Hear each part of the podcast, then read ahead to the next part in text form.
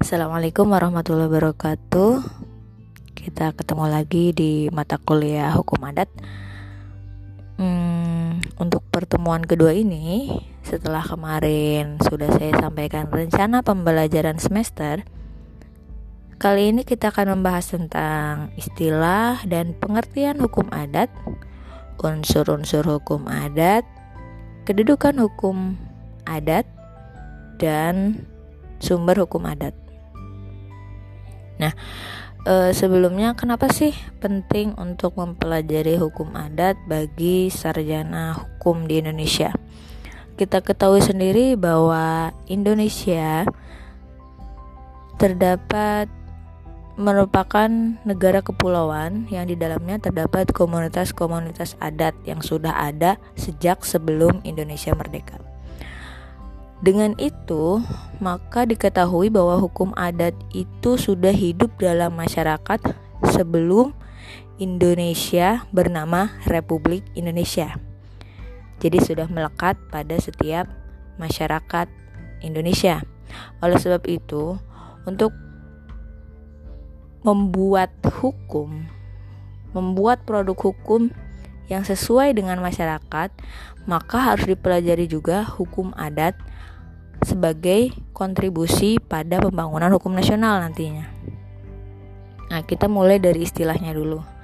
Di slide kedua bisa dilihat di situ hmm, kapan sih munculnya istilah hukum adat atau disebut adat reh. dari bahasanya saja adat reh berarti ada kemungkinan yang menemukan istilah hukum adat ini bukan orang Indonesia atau orang Belanda. Nah, hukum adat ini muncul atau dikemukakan pertama kali itu bukan dalam istilah bahasa Indonesia, tapi dalam istilah bahasa Belanda, yaitu adat reh. Yang pertama memunculkan istilah adat reh itu adalah Grunge ada yang tahu siapa? Pasti kalau belajar sejarah, penjajahan dan sebagainya, tahulah ya siapa itu Snowfall Grunge. Jadi dia itu profesor sastra dari Belanda yang dihadirkan ke Indonesia untuk mendukung penjajahan Belanda dari segi pendekatan kultur, agama, dan sebagainya. Nah, dia itu berfokus juga untuk mempelajari hukum yang melekat pada masyarakat Indonesia yang pada saat itu ada beberapa hukum yang dipakai termasuk hukum agama, hukum adat. Nah, dia memunculkan istilah hukum adat sebenarnya ini berkaitan dengan teori konflik yang nantinya akan dibahas di pertemuan selanjutnya yaitu ada konflik antara hukum adat dan hukum agama yang sengaja dihadirkan oleh kolonial Belanda. Nah, itu Suno Kurgonj. Jadi dia pernah tinggal di Aceh. Kemudian dari sana mempelajari adat Aceh, memunculkan sebuah buku namanya The Acehers. Dalam bukunya itu dia menyebutkan istilah adat reh. Selanjutnya dipopulerkan lagi oleh Van Vollenhoven. Van Vollenhoven itu siapa? Dia juga orang Belanda. Dia profesor hukum terutama yang mempopulerkan hukum adat dia profesor hukum di usia 27 tahun dia mengajarkan hukum adat di bukan di Indonesia loh dia mengajarkan hukum adat di universitas-universitas di Belanda nah dia pun mengeluarkan buku hukum adat pertama bernama Adat Recht van Nederlands Indi nah setelah dari situ Adat Recht juga masuk pada peraturan Hindia Belanda Indice Stadregeling pada pasal 134 ayat 2. Nah, jadi kapan pertama kali muncul istilah hukum adat? Nah, munculnya itu pertama kali pada Konstitusi RIS.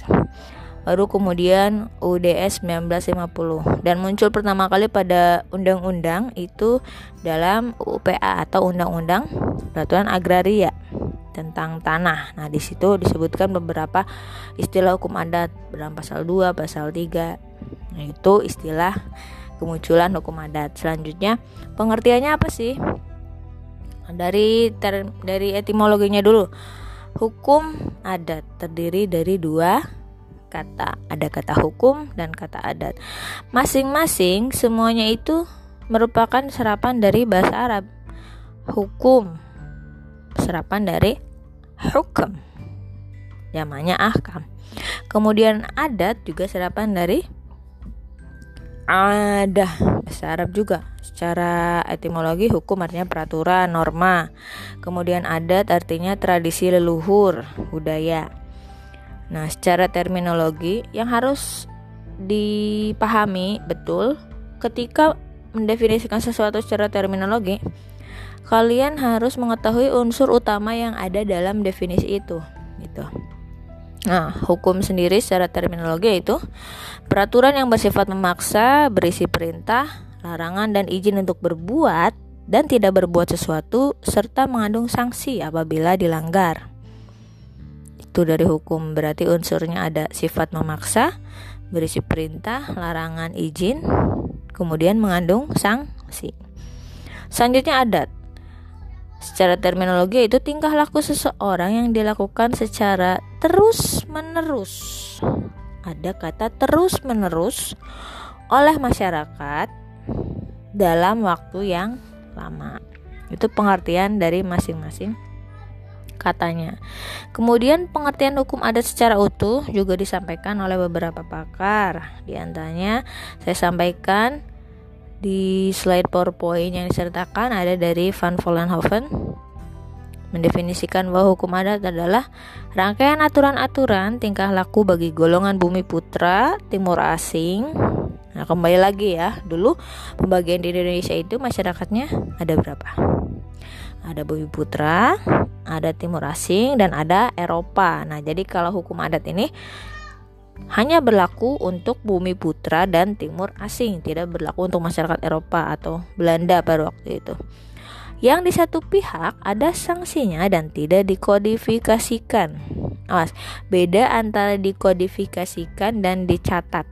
Kalau dikodifikasikan itu berarti dicatatkannya dalam berupa bentuk peraturan perundang-undangan ya. Kalau dicatatkan atau didokumentasikan bisa saja dalam sebuah kitab atau kalau di Bali dalam daun lontar gitu. Kemudian RUU hukum adat. Nah, ini ada sebenarnya sudah ada rancangan undang-undang hukum adat cuma sampai sekarang belum disahkan. Si tarik ulur.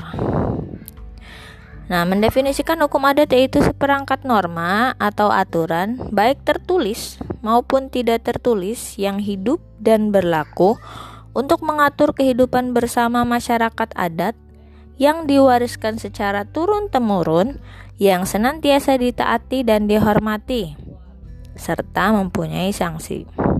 Nah, kalau kalian ingin baca RUU Hukum Adat, bisa langsung download saja di internet dengan keywordnya RUU hukum adat nanti muncul PDF-nya bisa kalian download. Langsung lanjut ke pengertian selanjutnya yang disampaikan oleh Terhar. Terhar ini juga merupakan salah satu pakar hukum adat yang mengeluarkan teori keputusan ya tentang hukum adat. Mendefinisikan bahwa hukum adat adalah keseluruhan peraturan yang menjelma dalam keputusan dari kepala-kepala adat yang berlaku secara spontan dalam masyarakat.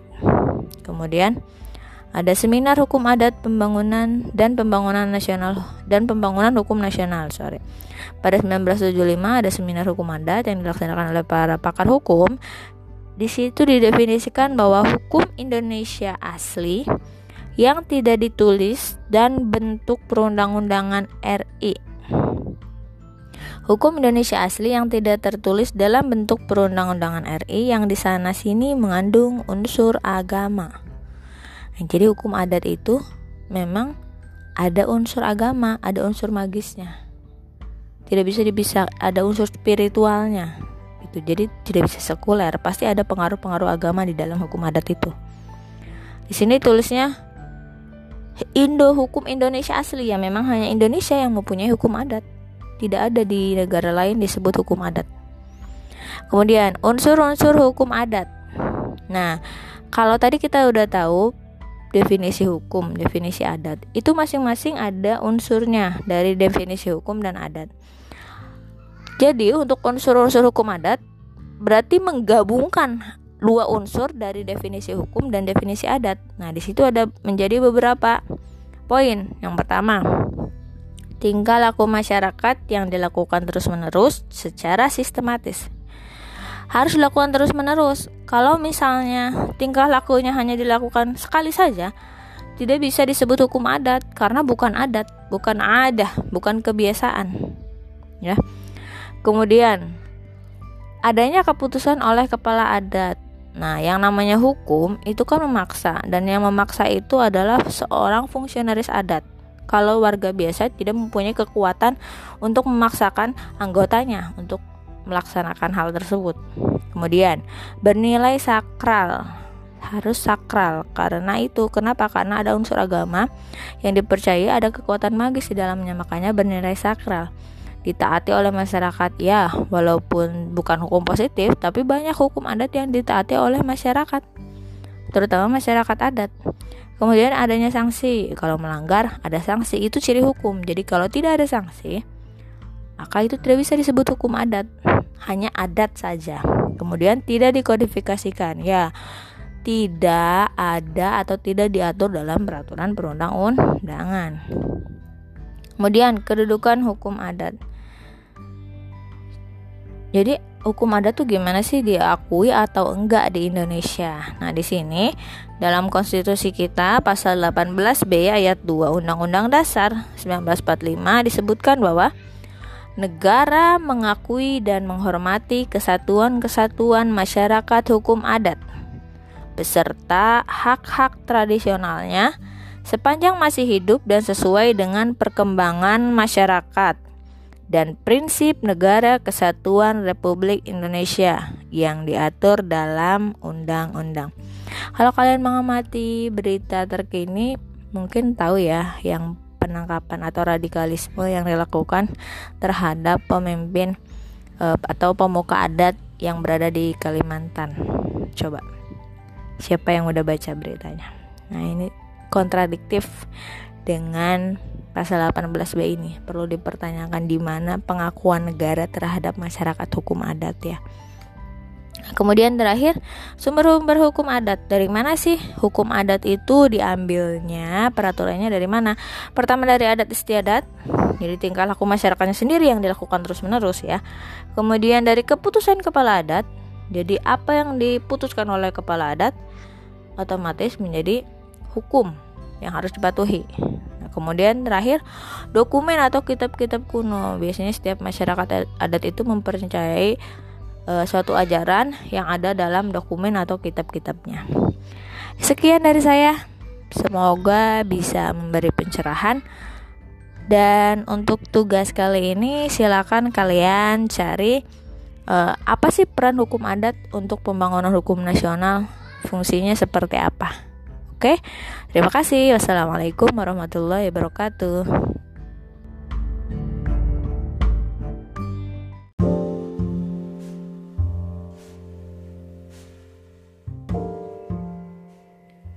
Assalamualaikum warahmatullahi wabarakatuh.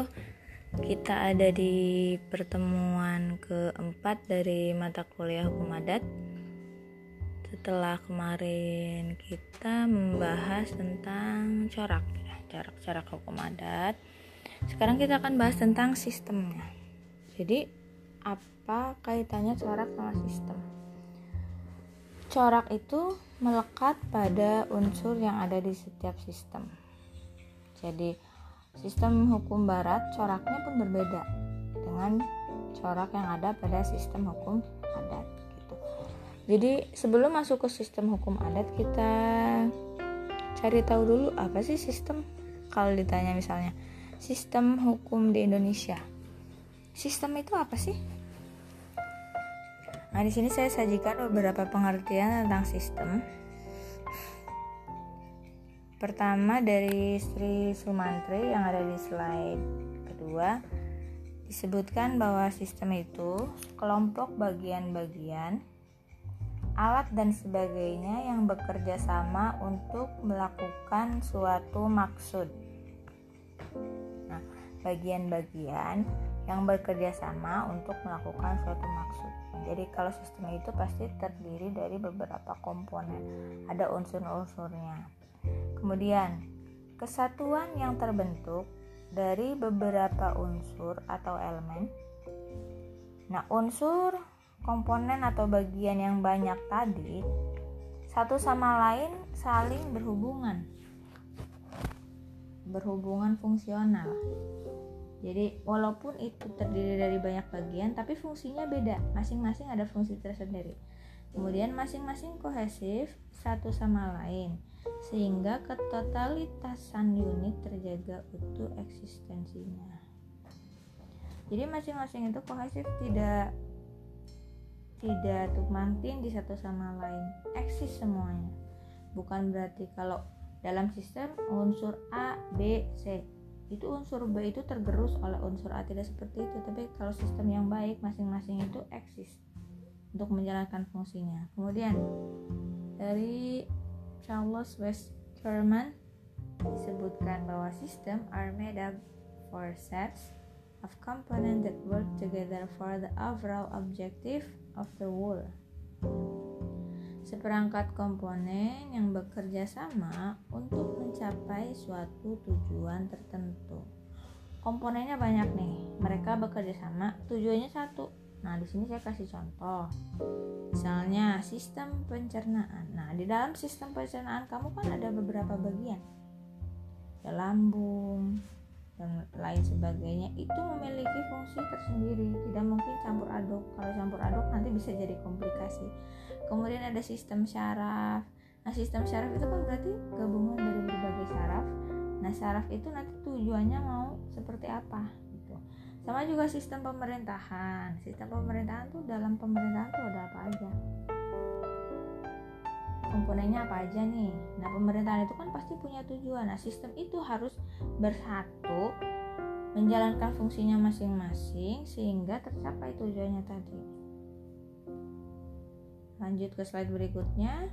Baru di situ saya sebutkan tentang pengertian sistem hukum dari Handri Raharjo bukunya yang berjudul Sistem Hukum Indonesia menyebutkan bahwa Sistem hukum itu tatanan hukum yang terdiri dari beberapa subsistem dari beberapa subsistem hukum yang memiliki fungsi berbeda-beda namun saling berkaitan untuk mencapai sebuah tujuan.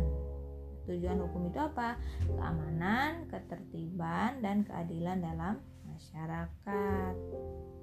Nah, di sini saya beri note sebagaimana saya sudah bilang tadi bahwa dalam sistem yang baik tidak boleh terdapat suatu pertentangan antara bagian-bagiannya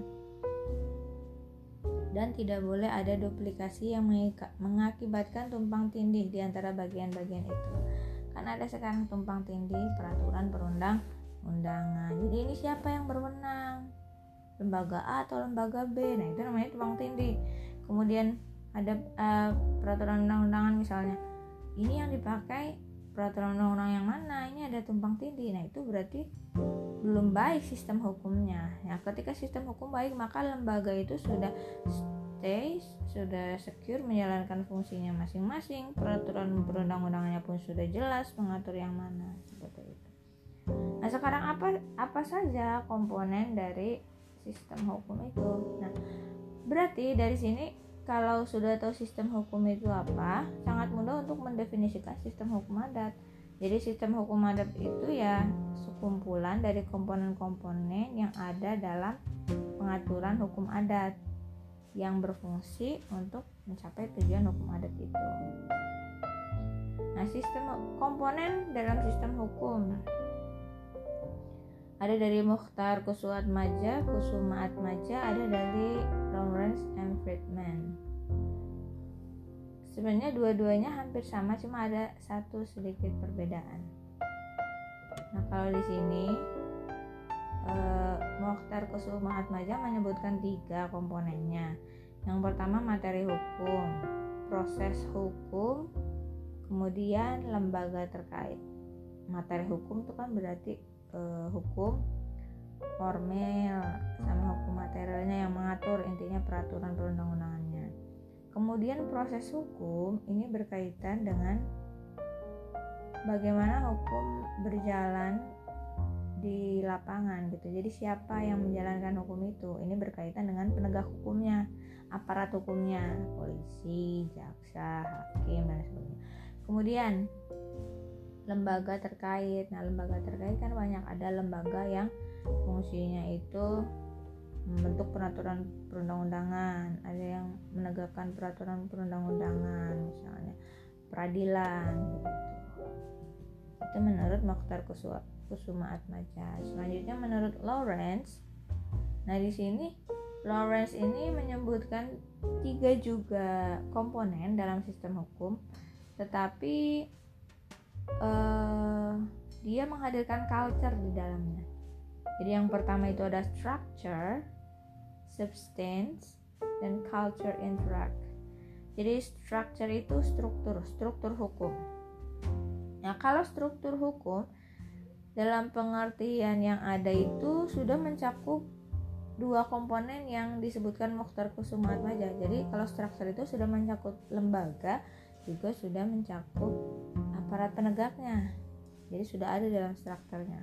Nah, kemudian substance, substance itu substansi, berarti materi dari uh, hukumnya. Materinya apa? Apa yang di dalamnya itu berisi apa? Kemudian culture interact culture interact itu berkaitan dengan budaya kebangsaannya seperti apa maka akan mempengaruhi penegakan hukumnya nah untuk komponen sistem hukum adat sendiri ada tiga komponen utama kalau dibagi berdasarkan komponen dari Lawrence and Friedman pertama dari substansi substansi hukum adat itu isinya apa aja jadi substansi hukum adat itu sebenarnya berisinya itu dari kepercayaan, perasaan, kaidah. Kepercayaan itu maksudnya apa? Jadi mereka itu e, banyak unsur seperti yang dijelaskan dalam surat sebelumnya kan bersifat religio magis. Jadi ada unsur kepercayaan di luar e, kekuatan manusia gitu. Jadi mereka percaya ada kekuatan magis. Nah, di situ dihadirkan dalam hukum adat. Jadi, memang kadang tidak masuk akal. Ada yang di luar nalar karena mereka tidak selalu berpikir rasionalis. Kemudian perasaan ya menyangkut perasaan juga. Jadi, bagaimana perasaan dari masyarakat hukum adat tersebut? Apa masyarakat itu e, sangat berdampak pada perasaan masyarakat atau tidak misalnya nih contohnya dalam hukum potong tangan, potong jari di masyarakat hukum adat Papua sana kalau misalnya ada yang meninggal terus potong jari itu sebagian dari perasaan mereka bahwa ketika ada yang meninggal itu mereka kan harus potong jari ruas jarinya tuh. Bukan satu jari tapi perluas jari. Itu menandakan ekspresi dari perasaan mereka kesedihan mereka. Itu masuk perasaan itu masuk sebagai hukum di sini. Kemudian kaidah ya kaidah kaidah apa saja yang dipercaya dalam masyarakat tersebut? Kedudukan. Nah hukum adat ini um, ada beberapa tapi tidak semuanya. Tapi kebanyakan itu melihat kedudukan artinya hmm, strata dari masyarakat tersebut jadi ada strata. Dia itu siapa? Dia eh, bagian dari kepala adat atau hanya masyarakat biasa atau yang dituakan di situ itu biasanya ada perbedaan. Kemudian tingkatan atau jenjang.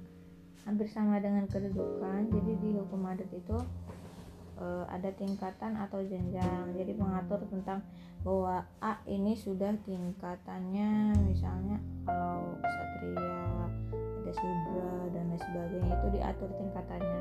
Kapan seorang bisa menjadi tingkatan yang lebih tinggi? Seperti itu kemudian sanksi ada sanksi kekuasaan. Nah diatur juga kekuasaan siapa yang berhak eh, yang berhak membentuk hukum adat itu. Siapa yang berhak memutuskan menetapkan kemudian structure atau struktur. Struktur dalam hukum adat sistem hukum adat itu ada lembaga adat juga ada fungsionarisnya. Lembaga adat itu untuk sekarang apabila masyarakat hukum adatnya diakui oleh peraturan perundang-undangan oleh negara artinya uh, sudah mereka sudah diakui secara legal itu biasanya ada lembaga hukum adatnya. Seperti yang ada di kuningan itu ada lembaga adatnya. Kemudian fungsionaris itu siapa? Ya fungsionaris kalau di hukum positif kan ada hakim jaksa dan lain sebagainya. Kalau di hukum adat ya ada kepala adat begitu kultur. Nah di sini Lawrence and Friedman menghadirkan kultur. Kalau kultur hukum adat itu mengutamakan kepentingan bersama dibandingkan kepentingan individu hukum barat kalau memang itu makanya ada hak apa kebebasan berekspresi misalnya. Nah itu nggak ada dalam hukum adat seperti itu.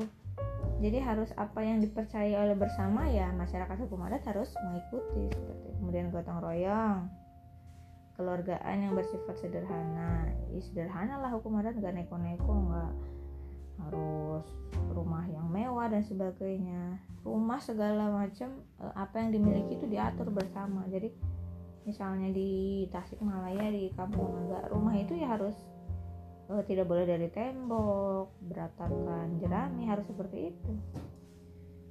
Bersifat sederhana kontan konkret ya. Uh, penetapan hukum adatnya atau pemutusan hukum adatnya itu sanksinya kontan konkret. Nggak usah nunggu kalau di kita kan uh, hukum itu apabila ada perbuatan hukum terus belum diatur itu kan tidak boleh dijatuhi hukuman. Nah berbeda dengan hukum adat nggak ada kata kayak gitu. Ya kalau orang dianggap bersalah walaupun sebelumnya belum ada peraturannya kontan langsung diputuskan apa yang harus e, diberikan sanksinya apa. Nah di sini kalau kemarin saya ngasih tugas perbedaan corak hukum adat dan hukum positif itu apa saya juga di sini menghadirkan di slide ketujuh perbedaan pokok sistem hukum adat dan hukum barat jadi bedanya apa Sistem hukum adat itu tidak menuntut kodifikasi. Kalau sistem hukum barat pasti harus dicatat. Nanti uh, sorry dikodifikasi. Jadi apa bedanya sih kodifikasi sama dicatat? Jadi kalau dicatat itu bisa aja dicatat di buku, dicatat di perangkat elektronik. Tapi kalau dikodifikasi itu berarti diundang-undangkan, disahkan maksudnya Kemudian sistem hukum adat itu tidak membedakan hak kebendaan perorangan. Jadi yang namanya hukum adat tuh ya nggak ada ini tanah punya saya nggak kayak gitu karena mereka tinggal itu satu keluarga berarti tanah itu yang milik keluarga apalagi kalau hak ulayat tanah hak ulayat gitu. Itu tanahnya ya punya semua masyarakat nggak bisa di ini satu meter punya A satu meter lagi punya B tidak seperti itu. Sementara kalau sistem hukum barat ya ada hak hak kependaan sesuai hukum perdata. Udah belajar kan hak kependaan sesuai hukum perdata? Ya jadi ada nanti misalnya kepemilikan uh, horizontal. Vertikal jadi ini pohonnya punya siapa tanahnya punya siapa nyawanya dari mana? Kalau di hukum adat tidak seperti itu. Kemudian di hukum adat tidak ada klasifikasi hukum. Tidak ada ini hukum perdata ini hukum uh, perkawinan ini hukum publik. Berbeda dengan hukum barat, banyak klasifikasinya. Secara umum ada publik privat, ada hukum ekonomi, hukum dan lain sebagainya. Kemudian hukum adat itu tidak ada syarat penjamin terlaksananya peraturan dengan menggunakan sanksi. Ya, kalau di hukum adat itu memang kadang ada misalnya kalau melakukan ini di hukum ini, tapi itu bukan sebagai jaminan terlaksananya peraturan beda dengan hukum kita. Pas dibuat peraturan juga sudah ditetapkan sanksinya sudah rigid tidak boleh keluar dari itu. Kemudian kalau di hukum adat itu fungsionaris hukumnya tidak ada masa tugasnya ya tidak tidak tugasnya eh, bapak kepala adat ini bertugas selama lima tahun tidak seperti itu tidak diatur berbeda dengan sistem hukum barat yang jelas mengatur bahwa misalnya hakim hakim bertugas sampai masa pensiun sekian Nah, dasar-dasar berlaku hukum adat itu apa? Pertama dasar yuridis. Dasar yuridis itu apa? Jadi hukum apa yang mengakui eh peraturan perundang-undang apa yang mengakui bahwa hukum adat itu berlaku gitu. Nah, di sini saya sebutkan tiga. E, pertama pasal 131 IS, IS itu Indonesian Start Reglement yang saya kasih tahu di minggu lalu juga. yaitu disebutkan sebelum hukum orang Indonesia ditulis dalam undang-undang maka bagi mereka tetap berlaku hukum yang sedang atau yang sekarang berlaku ya pada waktu zaman dulu kan yang banyak dianut oleh masyarakat itu hukum adat ya itu yang berlaku bagi mereka gitu. kemudian pasal 27 Undang-Undang Nomor 14 1970 ini undang-undang tentang pokok kekuasaan kehakiman di situ menyebutkan bahwa hakim sebagai penegak hukum dan kewajib keadilan wajib menggali, mengikuti dan memahami nilai-nilai hukum yang hidup dalam masyarakat. Nilai-nilai hukum nilai-nilai yang hidup dalam masyarakat yaitu hukum adat yang tadi. Jadi tidak bisa menafikan hukum adat, harus e, melihat kesesuaian atau nilai yang hidup dalam masyarakat. Ya, yang terbaru ini dan yang paling e, merupakan sebagai konstitusi dasar dalam Undang-Undang Dasar pasal 18B ayat 2. Saya sorry itu lupa nanti ditambahin aja pasal 18B ayat 2 Undang-Undang Dasar 1945 setelah di ini ya setelah diperbaikan. Nah, itu Negara mengakui dan menghormati kesatuan setelah amandemen ini, negara mengakui dan menghormati kesatuan-kesatuan masyarakat hukum adat beserta hak-hak tradisionalnya. Dasar sosiologis dasar sosiologis ya itu berarti didasarkan atas nah, keadaan sosiologis keadaan sosial masyarakat. Yang hukum adat berlaku tanpa paksaan adat tumbuh semata-mata atas kemauan masyarakat. Yang karena memang untuk memenuhi kebutuhan masyarakat. Sementara dasar filosofi itu berkaitan dengan pandangan hidup. Kalau filosofi itu pandangan hidup cita-cita mereka seperti apa maka berlakulah hukum adat. Ya sekian pertemuan keempat sampai di sini. Kalau ada yang ditanyakan komen saja di Google Classroom di bawah ya. Terima kasih. Wassalamualaikum warahmatullahi wabarakatuh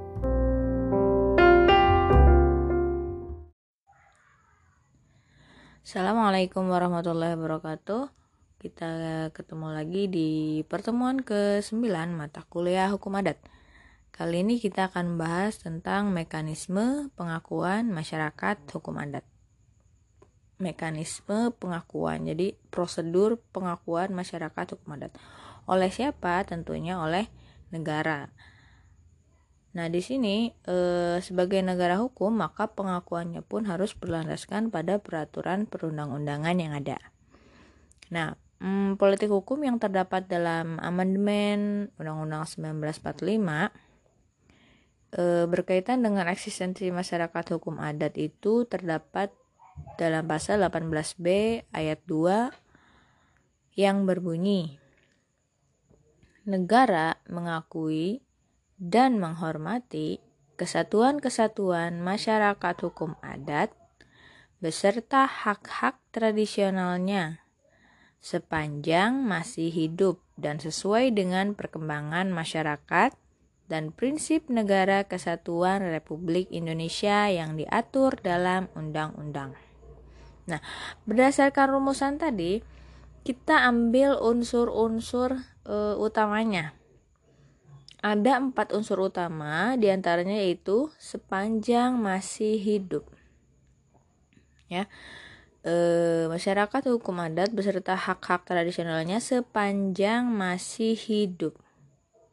Kemudian unsur yang kedua, sesuai dengan perkembangan masyarakat.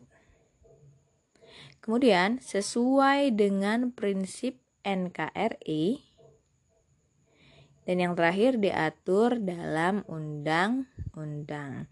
Nah, di sini kita bisa lihat bahwa eh, mengakui dan menghormati itu apabila diatur dalam undang-undang. Makanya kita akan bahas lebih lanjut mengenai mekanisme pengakuan masyarakat hukum adat. Nah, secara terminologi, pengakuan itu artinya adalah sebuah proses, cara, atau perbuatan mengaku atau mengakui.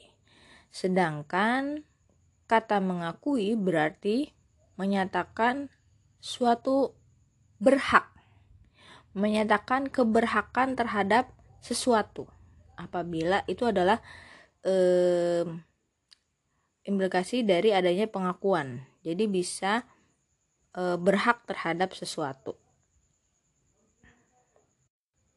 Ya.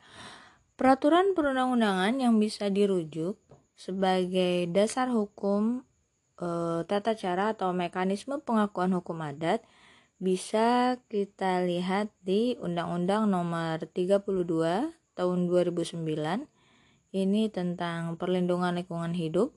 Kemudian juga ada Permendagri, Peraturan Menteri Dalam Negeri nomor 52 tahun 2014 yang mengatur tentang mekanisme pengakuan serta hmm, kepada siapa kewenangan e, mengakui masyarakat hukum adat tersebut.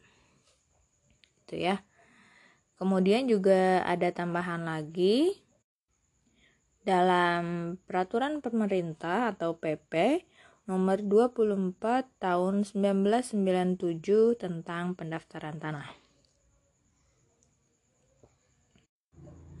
Baik, kita mulai dulu dari Undang-Undang Nomor 32 Tahun 2009 tentang perlindungan lingkungan hidup bisa dilihat di pasal 63. Nah, pasal 63 huruf T menetapkan kebijakan mengenai tata cara pengakuan keberadaan masyarakat hukum adat, kearifan lokal, dan hak masyarakat hukum adat yang terkait dengan perlindungan dan pengelolaan lingkungan hidup berada di tangan pemerintah baik pemerintah pusat maupun pemerintah daerah. Nah, kemudian bisa dilihat lagi masih di pasal yang sama pasal 63 ayat 2 itu lebih spesifik lagi menyebutkan bahwa menetapkan kebijakan mengenai tata cara pengakuan keberadaan masyarakat hukum adat, kearifan lokal, dan hak masyarakat hukum adat yang terkait dengan perlindungan dan pengelolaan lingkungan hidup pada tingkat provinsi. Ya, jadi saya bisa ulangi. Jadi pasal 63 ayat 2 awalnya itu berbunyi dalam perlindungan dan pengelolaan lingkungan hidup, pemerintah provinsi bertugas dan berwenang. Nah, berarti di sini yang dititik beratkan adalah pemerintah provinsi khusus untuk pemerintah provinsi. Sebutkan dalam huruf N yaitu menetapkan kebijakan mengenai tata cara pengakuan keberadaan masyarakat hukum adat kearifan lokal, dan hak masyarakat hukum adat yang terkait dengan perlindungan dan pengelolaan lingkungan hidup pada tingkat provinsi. Perlu digarisbawahi di situ ada tata cara pengakuan keberadaan masyarakat hukum adat. Nah, di situ berarti pemerintah provinsi itu memiliki kewenangan untuk eh, mengatur atau membuat aturan yang berkaitan dengan pengakuan masyarakat hukum adat. Nah, lanjut masih di pasal 63 ayat 3. Nah, di sini berbunyi dalam perlindungan dan pengelolaan lingkungan hidup pemerintah kabupaten. Nah, jadi berjenjang ya kalau tadi di pasal 63 yang huruf T itu ada pusat maupun daerah, kemudian yang 6 3 ayat 2 huruf N itu provinsi kemudian 63 ayat 3 nah ini khusus untuk pemerintah kabupaten atau kota. Nah di sini bertugas atau bertugas sorry bertugas dan berwenang menetapkan kebijakan mengenai tata cara pengakuan keberadaan masyarakat hukum adat, kearifan lokal, dan hak masyarakat hukum adat yang terkait dengan perlindungan dan pengelolaan lingkungan hidup pada tingkat kabupaten kota. Nah, jadi di sini maksudnya gimana? Dilihatnya itu berdasarkan aktivitas masyarakat hukum adat. Kalau misalnya masyarakat hukum adat itu menempati suatu wilayah yang masih bisa dihandle oleh pemerintah kota atau kabupaten, maka di situ pemerintah kabupaten yang berwenang untuk menetapkan kebijakan e, tata cara pengakuannya gitu tapi kalau misalnya masyarakat hukum adatnya itu sifatnya eh sangat luas atau banyak misalnya nih di Papua itu kan masyarakat hampir di setiap eh, tempat itu ada masyarakat hukum adat gitu banyak tersebar nah itu bisa bisa saja melalui provinsi gitu. tapi untuk yang eh, cakupannya lebih kecil itu bisa eh, menjadi kewenangan kabupaten atau kota Nah, kalau di Undang-Undang nomor 32 tahun 2009 ini hanya membahas tentang kewenangannya, siapa yang berwenang. Nah, ada juga peraturan yang lebih mendetail sebagai peraturan teknis yaitu ada di Permendagri nomor 52 tahun 2004. nah, jadi di sini disebutkan mulai dari ayat kedua. Ah, sorry, mulai dari pasal 3 ayat kedua Nah, ini bisa dilihat nanti di pasal 3 ayat 2, 3 dan 4 ya. Kita mulai dari ayat 2 dulu. Disebutkan bahwa gubernur dan bupati atau wali kota melakukan pengakuan dan perlindungan masyarakat hukum adat.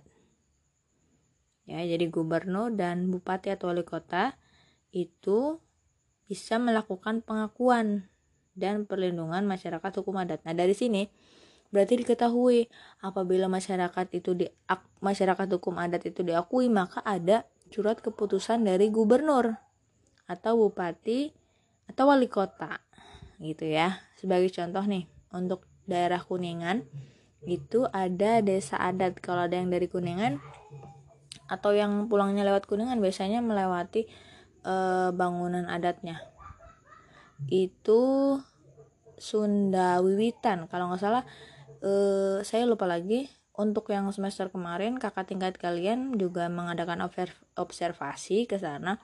Tapi sayangnya untuk uh, musim corona ini kita cukup observasi dari uh, perdanya saja ya. Itu penganut kepercayaan Sunda Wiwitan di situ.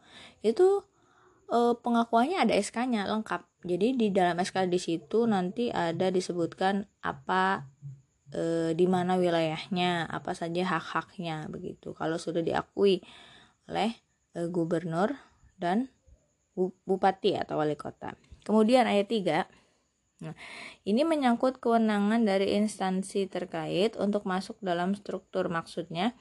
E, ini berkaitan dengan panitia masyarakat hukum adat. Nah, jadi ketika akan mengakui masyarakat hukum adat dibentuk dulu panitianya. Nah, siapa saja yang bisa masuk dalam panitia tersebut? Yaitu bisa sekda kabupaten, sekretaris daerah kabupaten atau kota sebagai ketuanya.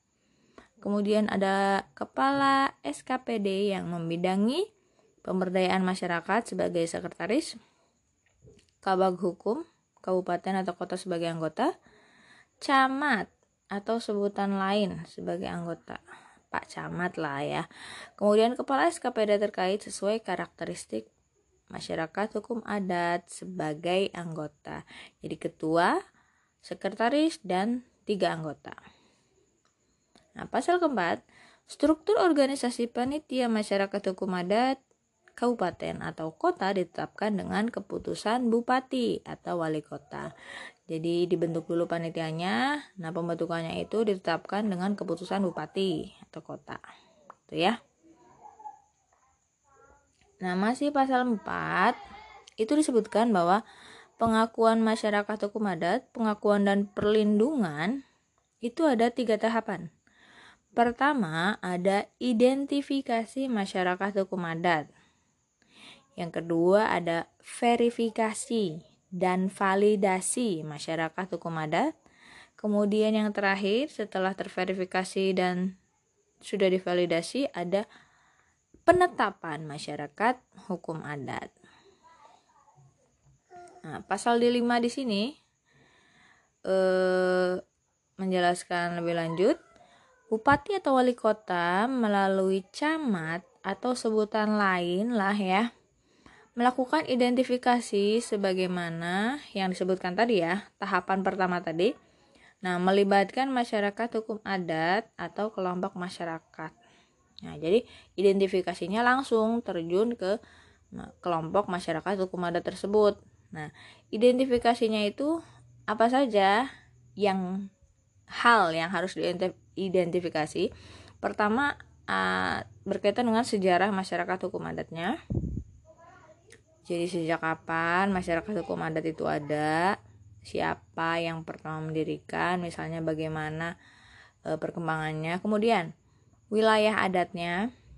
Nah, seluas apa? Karena ini sangat berkaitan dengan hak masyarakat hukum adat tersebut. Kemudian hukum adat. Nah, di sini yang dimaksud adalah e, mereka menggunakan hukum apa dalam e, bermasyarakat di situ. Kan hukum adat itu memiliki peraturan tersendiri. Nah, hukumnya seperti apa? Kemudian harta kekayaan dan atau benda-benda adat. Nah, bisa jadi benda-benda kuno dan biasanya kebanyakan hartanya ini berupa hmm, tanah karena tanah ini sebagai eh, lahan atau mata pencaharian sebagian besar dari masyarakat hukum adat gitu ya makanya kalau ada tanah-tanah yang di eksploitasi itu sangat terdampak sekali kepada masyarakat hukum adat Kemudian kelembagaan atau sistem pemerintahan adat. Nah, dilihat di situ apakah ada lembaga adat. Nah, lembaga adat di sini sangat berperan sekali karena masyarakat adat memiliki peraturan khusus tersendiri, maka untuk menyelesaikan permasalahan-permasalahan yang ada dalam masyarakat hukum adat itu perlu ada lembaga adat. Gitu. Yang bisa juga membuat peraturan-peraturan melalui fungsionaris adatnya gitu ya. Kemudian nanti hasil identifikasi itu kalau sudah oke maka lanjut ke verifikasi dan validasi oleh panitia masyarakat hukum adat tadi. Nah, eh, hasil verifikasi dan validasi itu kemudian akan diumumkan dalam waktu satu bulan setelah eh, masa awal verifikasi. Nah, pasal 6 bisa dilihat, panitia masyarakat hukum adat menyampaikan rekomendasi kepada bupati atau wali kota berdasarkan hasil verifikasi dan validasi yang dilakukan. Jadi, setelah verifikasi, validasi, kemudian panitianya membuat rekomendasi nih untuk disampaikan kepada bupati atau wali kota. Nah, bupati atau wali kota kemudian apabila sudah oke okay, hasilnya melakukan penetapan pengakuan dan perlindungan masyarakat hukum adat nah, berdasarkan rekomendasi panitia masyarakat hukum adat tadi. Nah, itu beberapa e, tata cara atau mekanisme pengakuan masyarakat hukum adat.